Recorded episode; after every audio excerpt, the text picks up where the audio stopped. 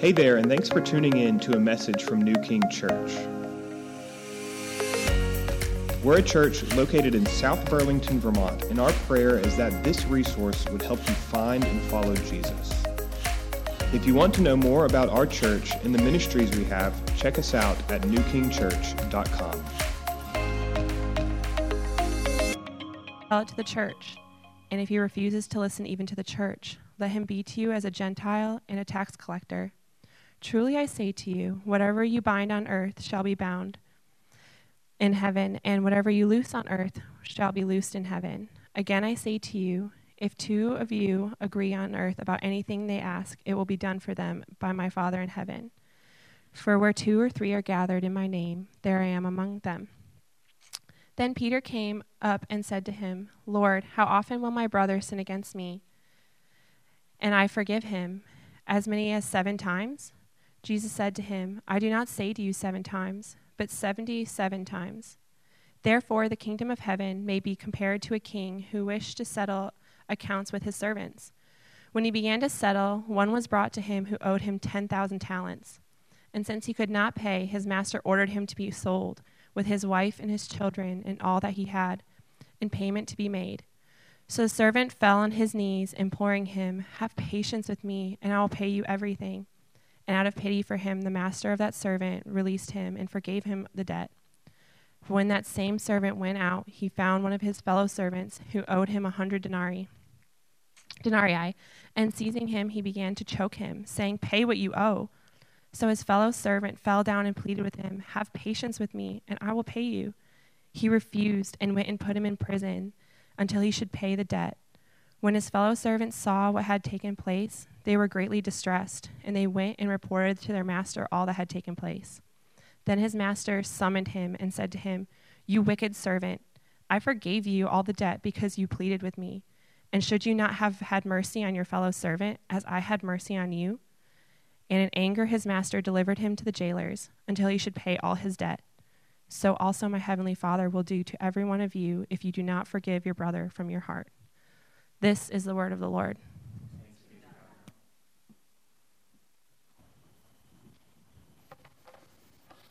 How are we doing? Good? Doing okay? Just all right today. Let's pray together and then we'll we'll jump in. Father, oh God, I need you so badly to come and to speak, to, to be in my mouth and in my mind, and uh, to help me to communicate your word rightly, accurately.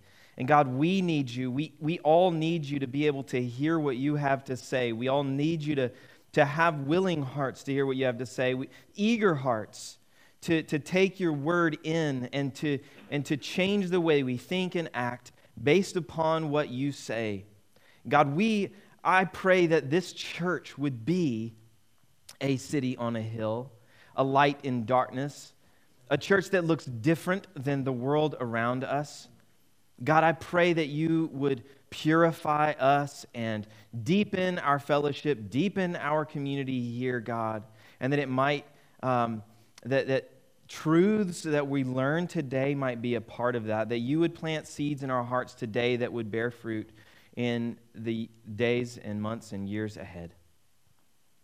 We ask Holy Spirit to come and, and have your way with this time, Lord, that, that you would guide it, that you would direct it, um, and that you would use it to glorify Jesus. We ask it in his name.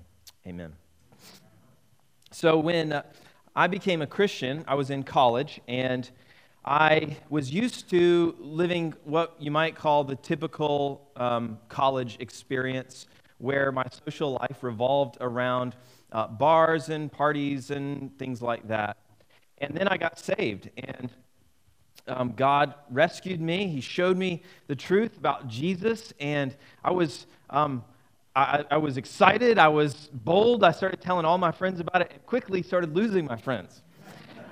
and um, and the next thing I knew, I was like friendless, and um, I found out about this thing called the the Baptist Student Union. Now it's called the Baptist Collegiate Ministry, but anyways.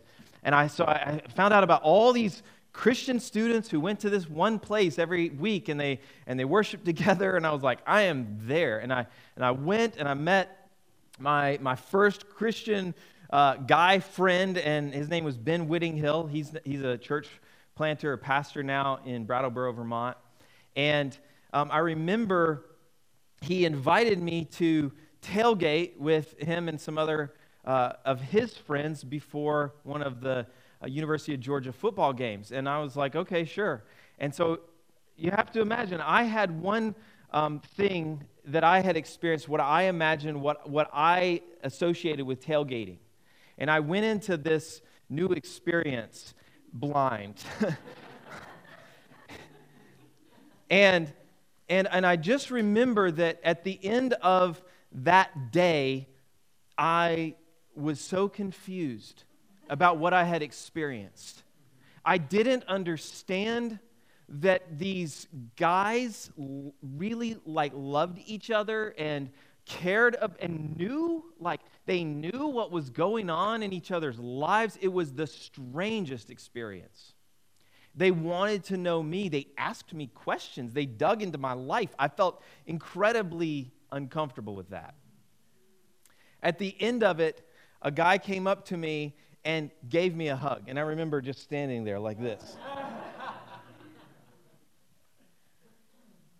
but as I began to, to be included in this fellowship, this community of believers, as one of them, as a brother, what I found was that this was what I'd always wanted. This is what this was the kind of relationships that I'd always longed for and I didn't even know existed.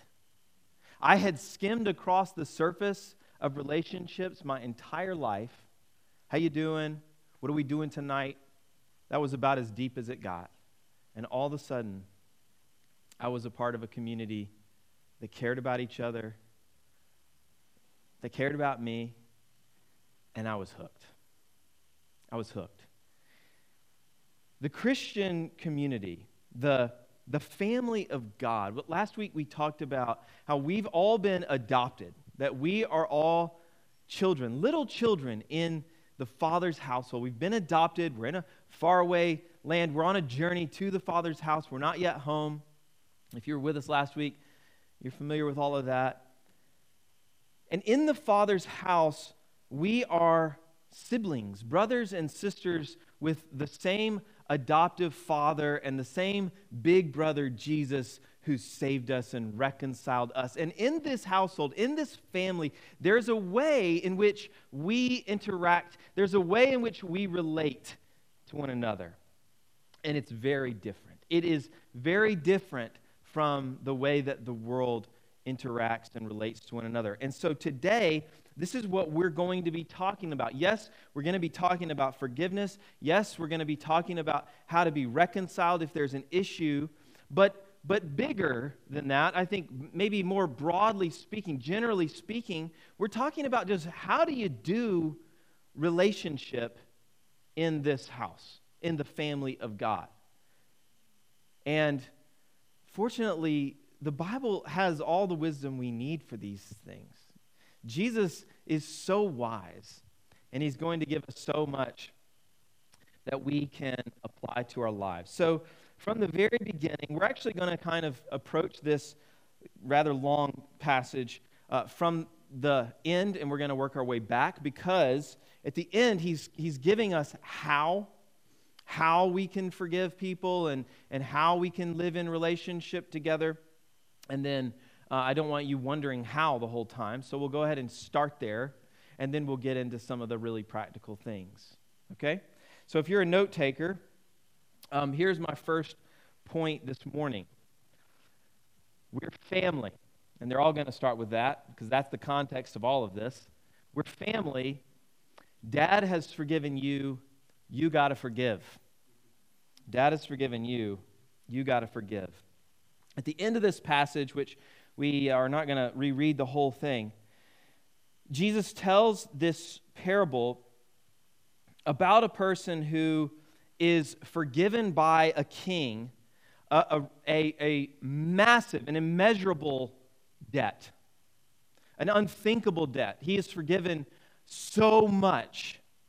And then that same servant goes out, finds a fellow servant that, that owes him a little bit, and strangles him.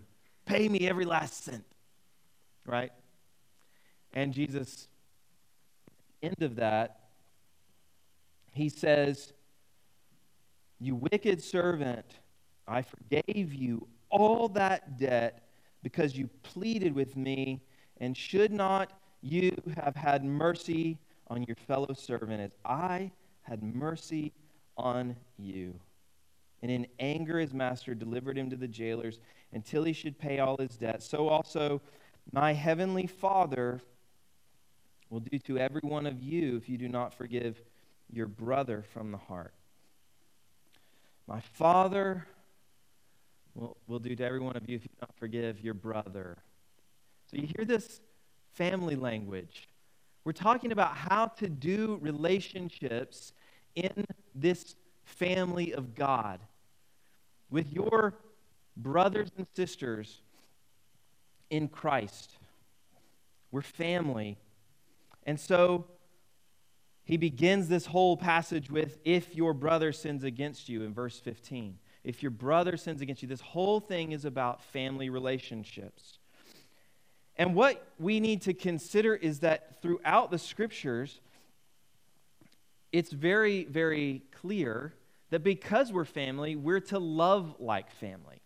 It says in Romans 12 that we're to love one another with brotherly affection or with a sibling affection, and we should seek to live in harmony with one another. That's God's heart for his church. That's God's heart for his children. Is that we live in harmony with one another, that we love each other like family. If we're called, you think about it, Jesus tells us that we're called to love our enemies, to pray for those who persecute us, to bless those who curse us. If that is the standard for Christians, how high must the standard be for our own brothers and sisters? Think of it. And um, earlier, you may have heard Lucius mention this verse in John 13 35. It says this By this, all people will know that you are my disciples if you have love for one another. This is Jesus telling us, telling his disciples, here's how the world knows that you're mine, that you're really my disciples. Here's the thing that they're going to see love for one another. That is what sets us apart. That is going to be the brightest light shining to the watching world. Our love for each other. And so we're family. We're called to love each other like family. And in order to love, we're going to have to forgive. Here's the thing that, that I have learned if you're ever going to really go deep with any people, you are going to be sinned against, and you are going to sin against others. You have a couple of options here. You can either skim across the surface of relationship. You can bounce around to different churches. You can show up on Sundays, leave quick. You can go very surface. You, people ask you how you're doing, you can just say, pretty good. You can just keep it, you know, it's pretty good, weather's nice, and just leave it there. Or you can go really deep and have really significant relationships with other people. And there's going to come a time when people will hurt you, and you'll hurt them. Because here's the deal going back to last week, we're not yet home. We're still in these fleshly bodies. We are still broken people. Yes, we've been adopted. Yes, we've been given the Spirit of God in us. Yes, we are cleansed. Yes, we're different. And we still sin. Right? That's the, that's the, the assumption of this entire passage is okay, Jesus is like, I want you to have real, deep, awesome, lasting friendships with Christians. How do you do that when we're all a bunch of sinners? Changed as we are, we are still broken. So, how do we do it? Well, we're going to have to forgive. We're going to have to forgive.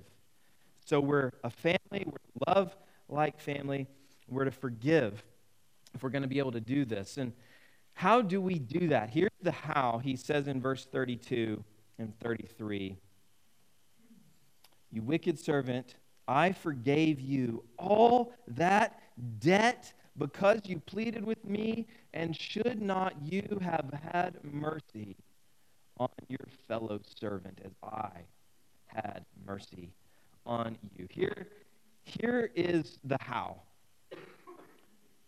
We are to remember the gospel, the whole gospel. And here's what I mean by the whole gospel. Let me give you a little analogy. I love Sour Patch Kids.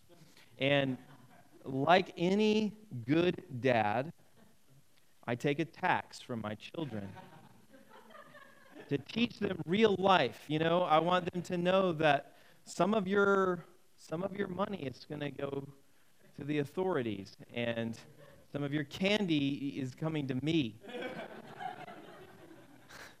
and so when I take a tax, I tend to look for the Sour Patch Kids.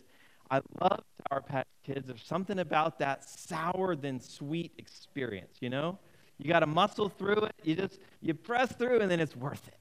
Well, the gospel is like a Sour Patch Kid. No. Stay with me here. In, in order to get to the sweet stuff of the gospel, you first have to realize and believe that you are actually a really wicked sinner. That you have broken God's laws and you're guilty of high treason against a very, very holy God. You've got to first recognize and believe that the penalty of sin, of your sin, is death. And that it is so evil, our sin is so evil, that it took the death of the Son of God to pay the price. That's the sour part. And you got to taste that first. You got to weep and mourn and feel that first if you will ever get to the sweetness of the gospel, which is that he forgives. That he forgives it all. That he, because of the death of his son, washes us clean. That he lavishes so much grace upon us. That he remembers our sin no more. You've got to taste the sour to appreciate the sweet. And you see, I think what happens, he says, I forgave you all that debt. Should not you have forgiven your servant? What, what I think happens is we forget the sour part of the gospel. We just remember that there's grace for us and we're forgiven and I'm a child of God and I'm loved by God, and we forget how great the debt was that was forgiven.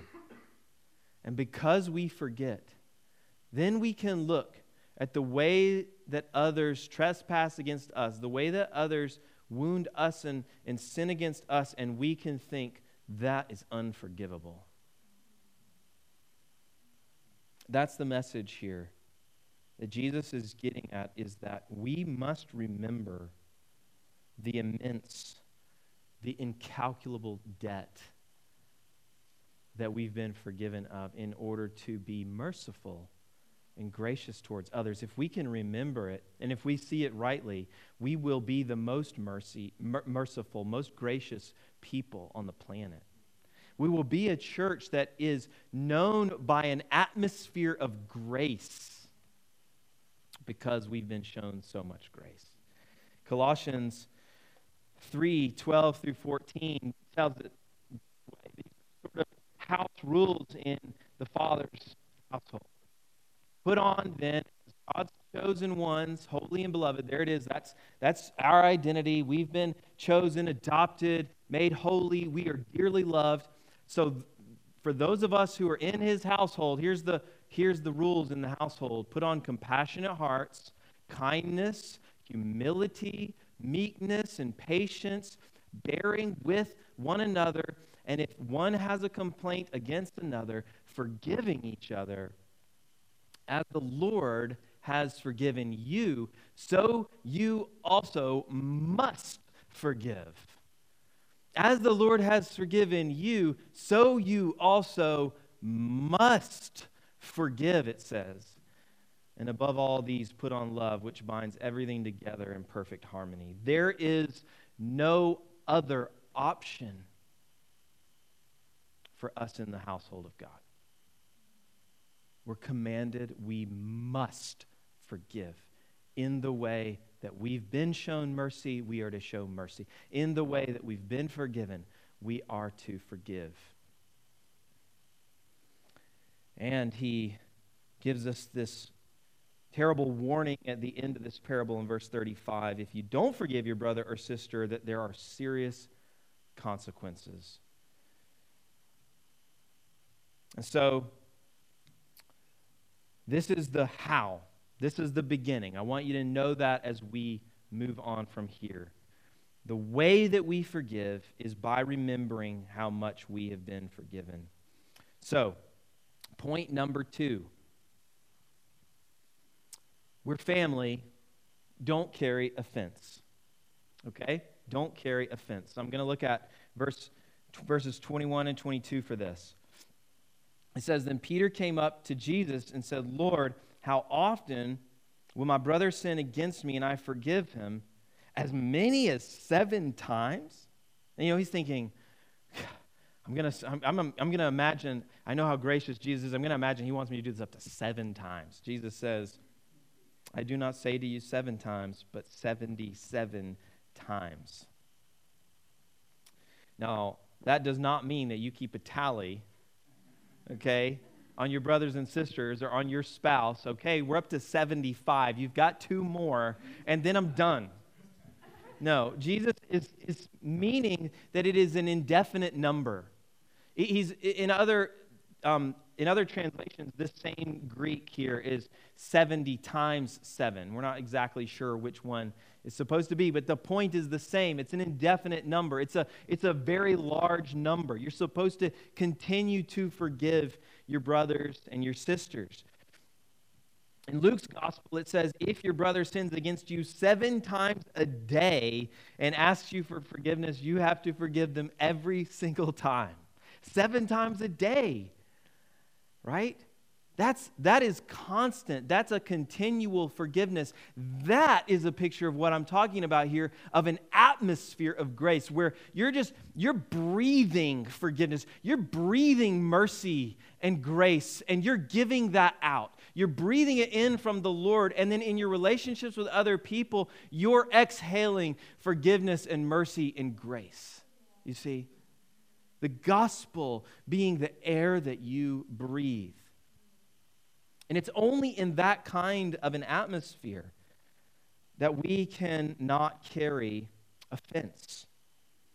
It's a relentless grace. In 1 Peter 4 8, Peter says it this way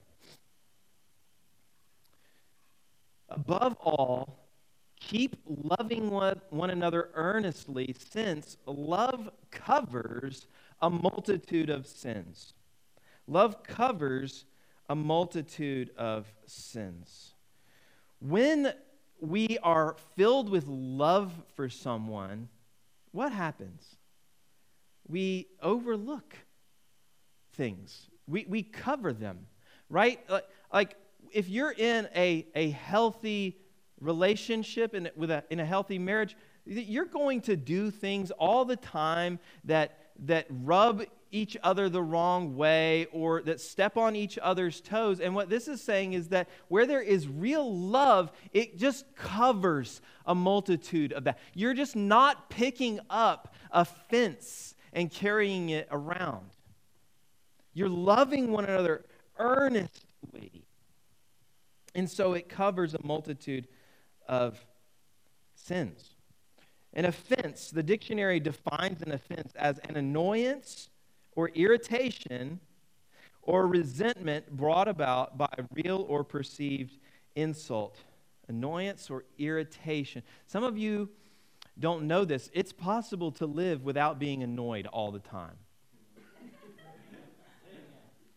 It's, it's actually possible to live your life not irritated with all the people around you.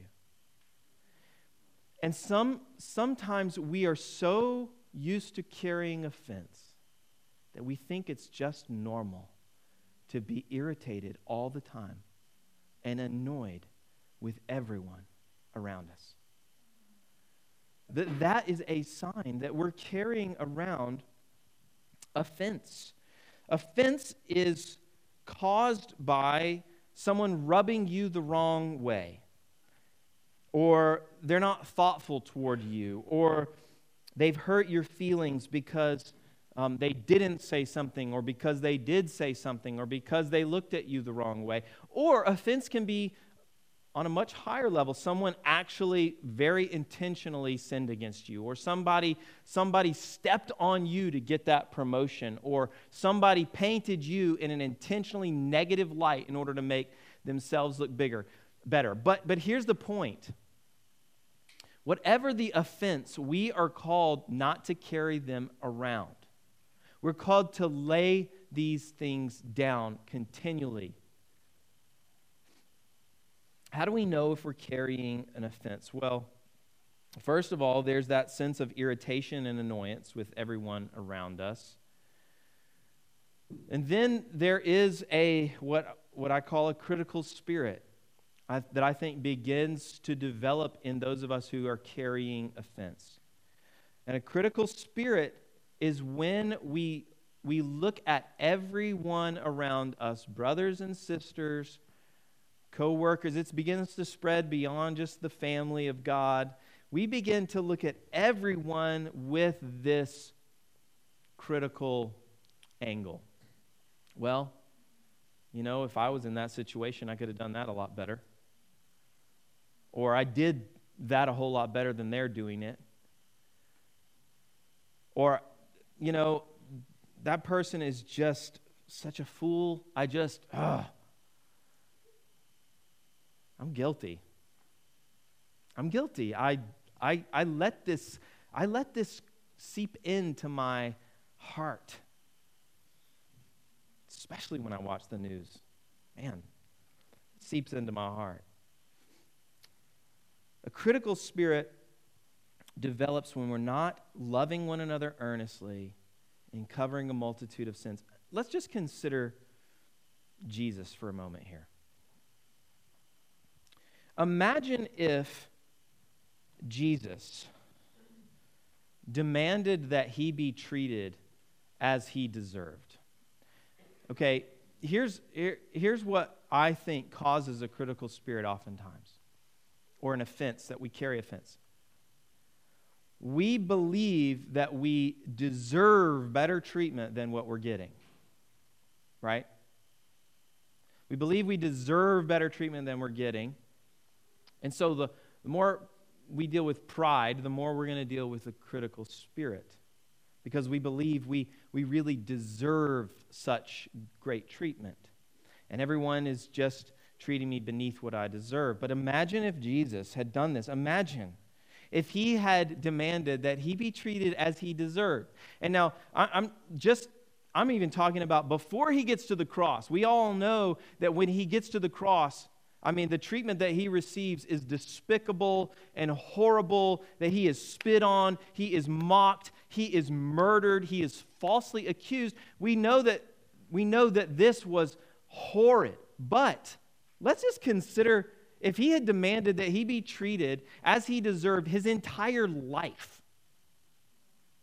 What did he deserve? A heavenly palace? A throne, the continual worship of a myriad of angels and of all of the nations, honor and glory, and power and dominion, it's all His. He deserved holy angelic beings doing his bidding continually. What did he get? He got a feeding trough for a bed. That was a nice welcome into this world. He got a couple of shepherds as his um, welcome. He got um, dusty roads to walk on, a little town, little backwoods town called Nazareth to grow up in. He got uh, rough around the edges, amateur disciples to follow him. Think, think of what he deserved. And if he had demanded that he be treated as he deserved, think of how, think of how frustrated he would have been. Think of how hard it would have been for him to relate to anyone, to love anyone. He couldn't have. And instead, he let love cover a multitude of sins. He loved, earnestly loved the people around him day in and day out. And so he never carried offense. He forgave and forgave and forgave. It says in 1 Corinthians 13, 4 through 5, that love is patient and kind. It is not arrogant. It does not insist on its own way. It is not irritable or resentful. Love is not irritable it isn't insisting on its own way. There's no arrogance in love. It's not impatient. You see this? And so, if we're going to live like a family, have relationships with, with real people, and go deep in those relationships, and they're sinners, and I'm a sinner, and we're to we're gonna wound each other, and we're to rub each other the wrong way, and we're to not be thoughtful at times, and, and we're to just mess it up then we have got to be a people who love one another earnestly, cover one another's sins, and don't carry offenses. Number three, we're family, talk it out. We're family, talk it out. Look at verse 15 here. Jesus says, If your brother sins against you, go and tell him his fault between you and him alone. If he listens to you, you have gained your brother. Here's where we get to some very practical stuff about how to maintain good relationships in the family of God. Um, this is the main thing that we can take away from this is that Jesus wants us to go to one another when there's a rift in the relationship to have a conversation. Unfortunately, this is very rare in our culture, very strange in our culture. You don't go and talk to someone when there's an issue, you just sweep it under the rug until eventually that relationship's kind of used up and done. You don't enjoy that person anymore, they don't enjoy you, and you just sort of move on. This is not how it works in the kingdom of God. And let me just tell you that it is better this way. This is better. This is deeper and richer and more fulfilling and lasting. And I'm telling you, this is better. He wants us to talk it out.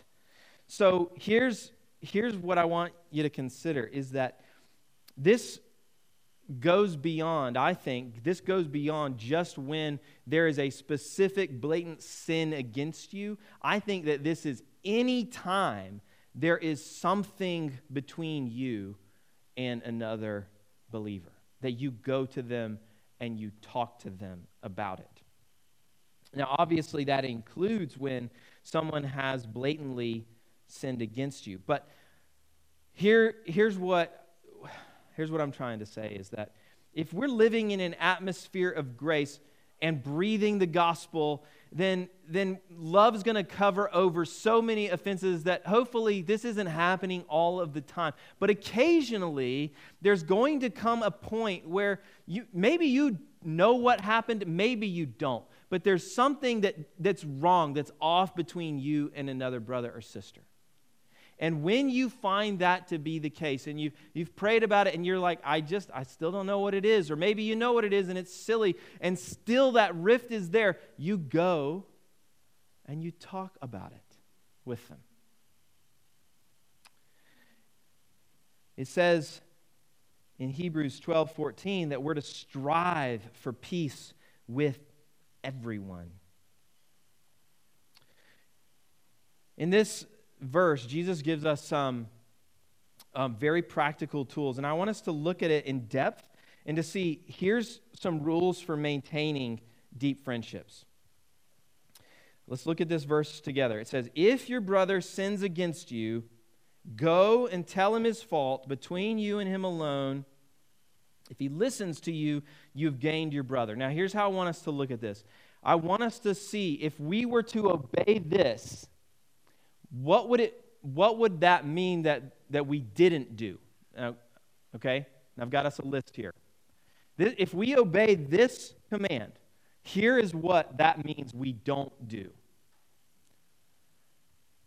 We don't wait for them to come to us. Right? Because Jesus says, Go and tell him his fault. So that is an imperative on me. I take the initiative, I take action, I go. I don't wait until, if there's a rift, I don't wait until maybe they come to me. Okay? It means that we don't keep it inside. We tell him, we tell her, we have a conversation. We expose it to the light. Here's the thing that you'll find is that as soon as you talk it out with, with people, 99% of the time, as soon as this conversation begins and it's exposed into the light, all of the weirdness and strangeness, that the enemy has been trying to work into that relationship just falls away. And it's like, oh, wow, what were we doing? What, what, what was the problem here? I don't even know anymore. Because you've just brought it into the light. You're talking about it. Here's the third thing that we don't do we don't assume that, that they, um, that's supposed to say, know anything, that, that they know they did anything. Oh, yeah, it does. We don't assume that they know they did anything. Sorry, it's hard to read. So, one thing that we might wrongly assume when, when there's a rift in a relationship is we think, well, you know what? I mean, they know what they did. And if they really wanted, if they really cared about me, if they really cared about this friendship, they would come to me. And you know what you'll find if you go and talk to people? Most of the time, they actually don't. They actually don't know they did anything. And here's the thing even if they do know, you're still commanded to take the initiative and go and talk to them. Okay?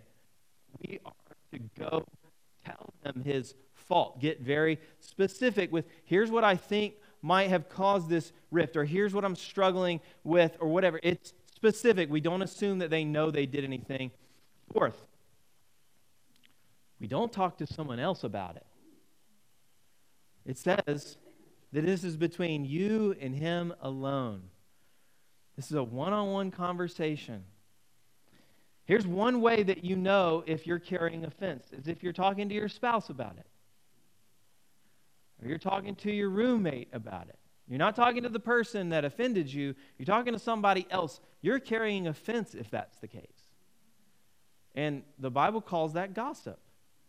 It divides people.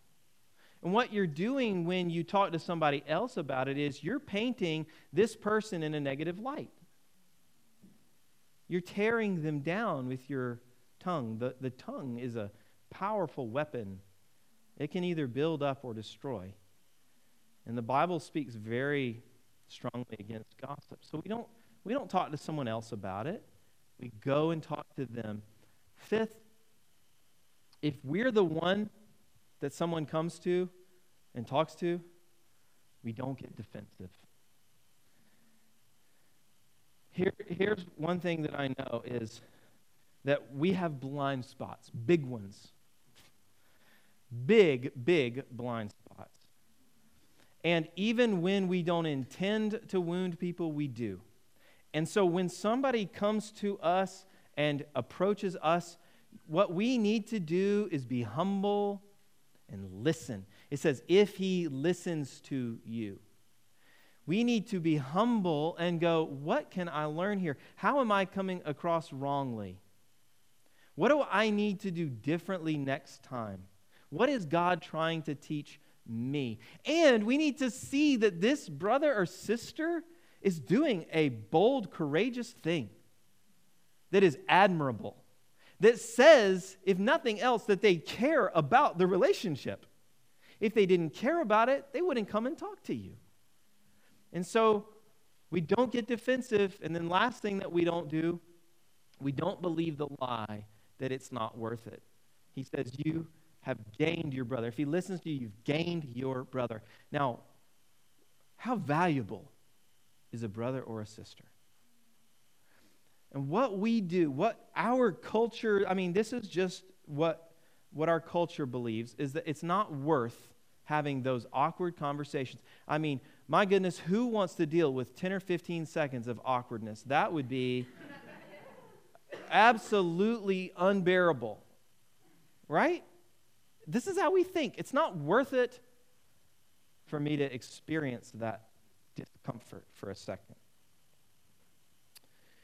Why is it so hard to do this? Well, because the enemy hates, hates when we dwell together in unity, when we have deep fellowship, when we have loving friendships with each other. The enemy hates that and fights tooth and nail to keep it from happening.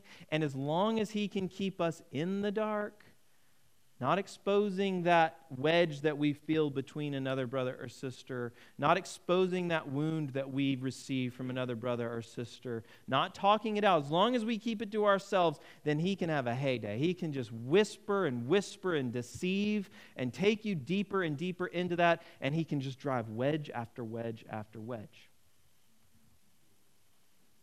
So we talk it out, we go to the person that we're not in harmony with. And 99 times out of 100, we're going to win our brother or sister. But what do we do when we don't? And that's my final point here. Point number four we're family, it's worth the effort. There's a lot in this passage that, unfortunately, I just don't have time to dig into all of it, but it says this verses 16 through 20. But if he does not listen, take one or two others along with you, that every charge may be established by the evidence of two or three witnesses. If he refuses to listen to them, tell it to the church. And if he refuses to listen even to the church, let him be to you as a Gentile and a tax collector. Truly I say to you, whatever you bind on earth shall be bound in heaven, and whatever you loose on earth shall be loosed in heaven. Again I say to you, if two of you agree on earth about anything they ask, it will be done for them by my Father in heaven. For where two or three are gathered in my name, there I am among them. A couple things I want to point out here. Jesus commands us to continue pursuing reconciliation. He gives us four steps here in this. And it's in this context of pursuing reconciliation that he says, Where two or more are gathered in my name, there I am among them. As I thought about this, maybe you have experienced this. It, when, when you go have a conversation with a brother or sister in order to bring reconciliation or healing into a relationship that's not right, the presence of God is palpable in those situations. As I, as I went back in my memory and thought about instances, I remember feeling the continual, powerful presence of the Holy Spirit in those conversations. Why? Because He cares so much about unity in the church. He cares so deeply. Look at his famous prayer in John 17 in the Garden of Gethsemane and look and see how much of his mind and focus and heart is on unity. When we gather together, two or three gather together for the sake of reconciliation, he is going to be in our midst, powerfully working in those situations. If we pray, if we ask him to do this. And so, what I want you to see, what, what again, I, we don't have time to dig into all of this, but that, that, that Jesus is, is asking us to continue making so much effort to keep unity, to, to bring reconciliation. Here's the four steps we're going to go over really quickly. Four step process for conflict resolution. Step number one is conversation. We go, we talk it out one on one. And if, they, is, if there's not a, a reconciliation that happens there, then step two is mediation. We go to them with one to two others and we try again. And this is very intentional in that it helps to, um, uh, to protect us from misunderstandings. It helps us uh, to, be, to be guarded against misunderstanding our brother or sister and them to be guarded against misunderstanding us. If this still is not reconciliation, then he asks us to go and involve the church, to bring church leadership into the situation and see if church leadership can help bring about some reconciliation. And if still there isn't a reconciliation, there is a fourth step, and this is this is something that should happen very, very rarely. And, and that is in a case where someone is very clearly in ongoing, unrepentant sin, then church discipline is that they are removed from fellowship. Now, I, you know, that's probably a whole sermon in and of itself that we're not diving into, but I just want to say this there are churches that abuse this that are far too domineering in their leadership, and there are churches that don't use it at all, and that's not biblical.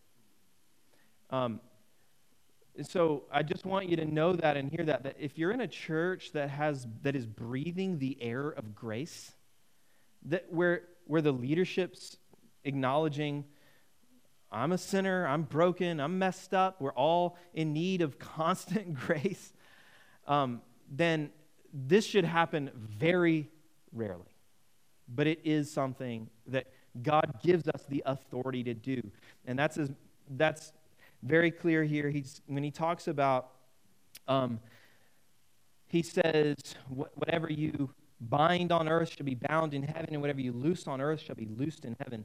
This is what he's talking about. He's talking about the authority that's been given to the local church.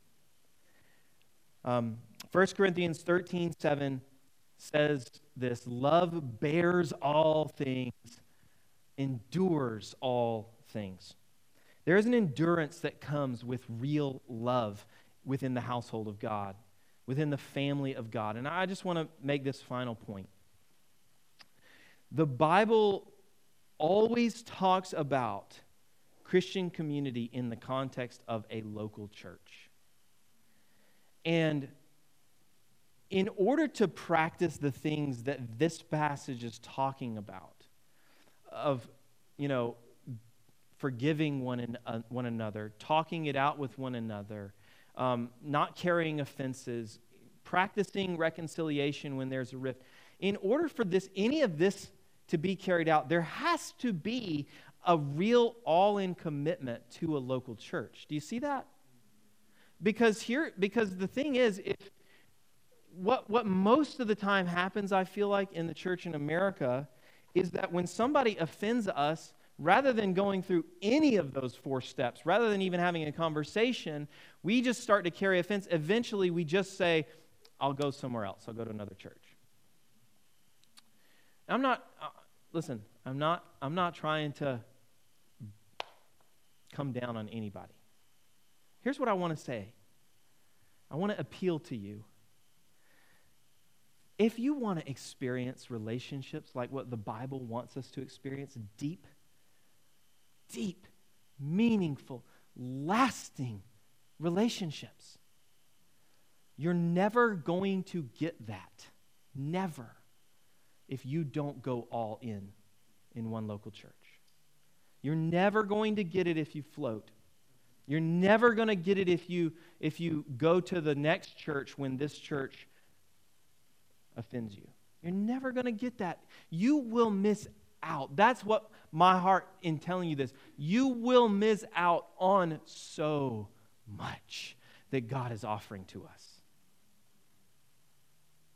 There is a deep love that we're being called to as the family of God. Deep, lasting, meaningful relationships. And we'll only experience that if we make a commitment to go all in in one local church, all in in our relationships, doing life together with one another, having people over in our homes, serving in various ways alongside other Christians, committed to stay even when somebody rubs me the wrong way or wounds me. Now, the question is do we want that? Do we want it? I hope you do. My prayer is that you do, that you, that you see how beautiful of a thing the family of God is, and that you're willing to make the sacrifices and take the risks, because let's be honest, this means risk, right? We can either skim across the surface and never, never really get no, no one ever really hurt us, but also we never really get any depth of relationship.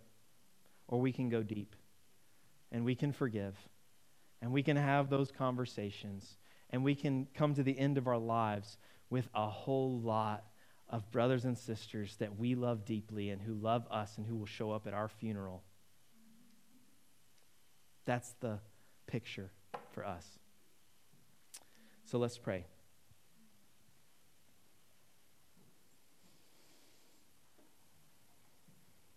Father,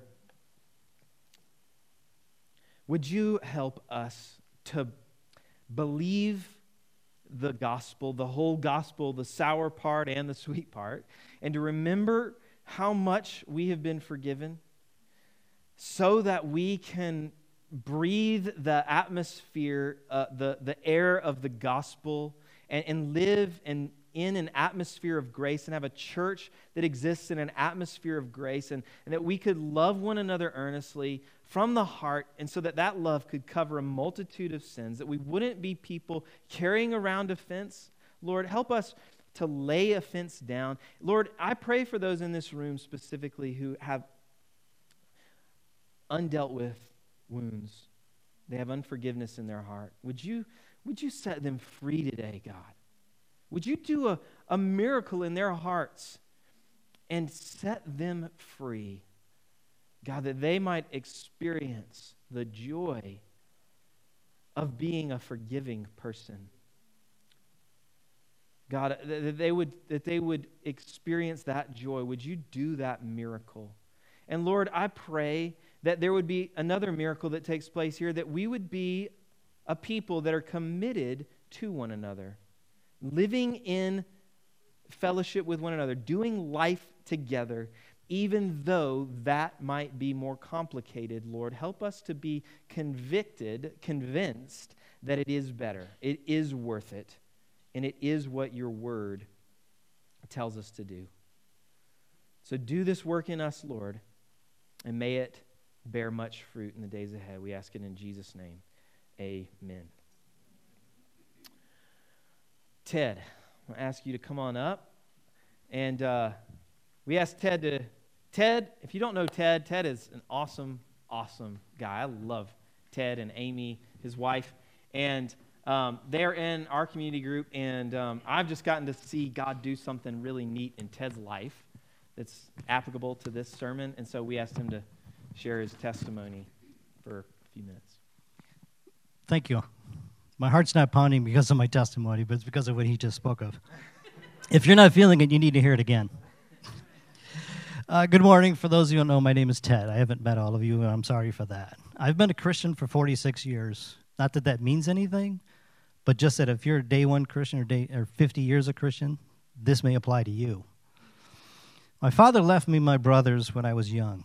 I felt betrayed and abandoned since I was named after him. He maintained contact with my older siblings, but not me. When I was 16, the pastor from my church asked me to leave. That was another kick in the teeth, okay? My anger for my father and pastor grew over the years, and I started to run away from the world and God. And at age 17, I joined the army, where I became an alcoholic.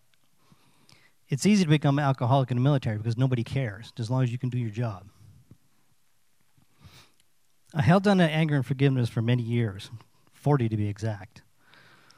My father and mother remarried when I was 33 years old, and when he moved in, I saw photos of my half sister that I didn't know, who went to the same school as I did, only a couple years behind, so we had the same teachers.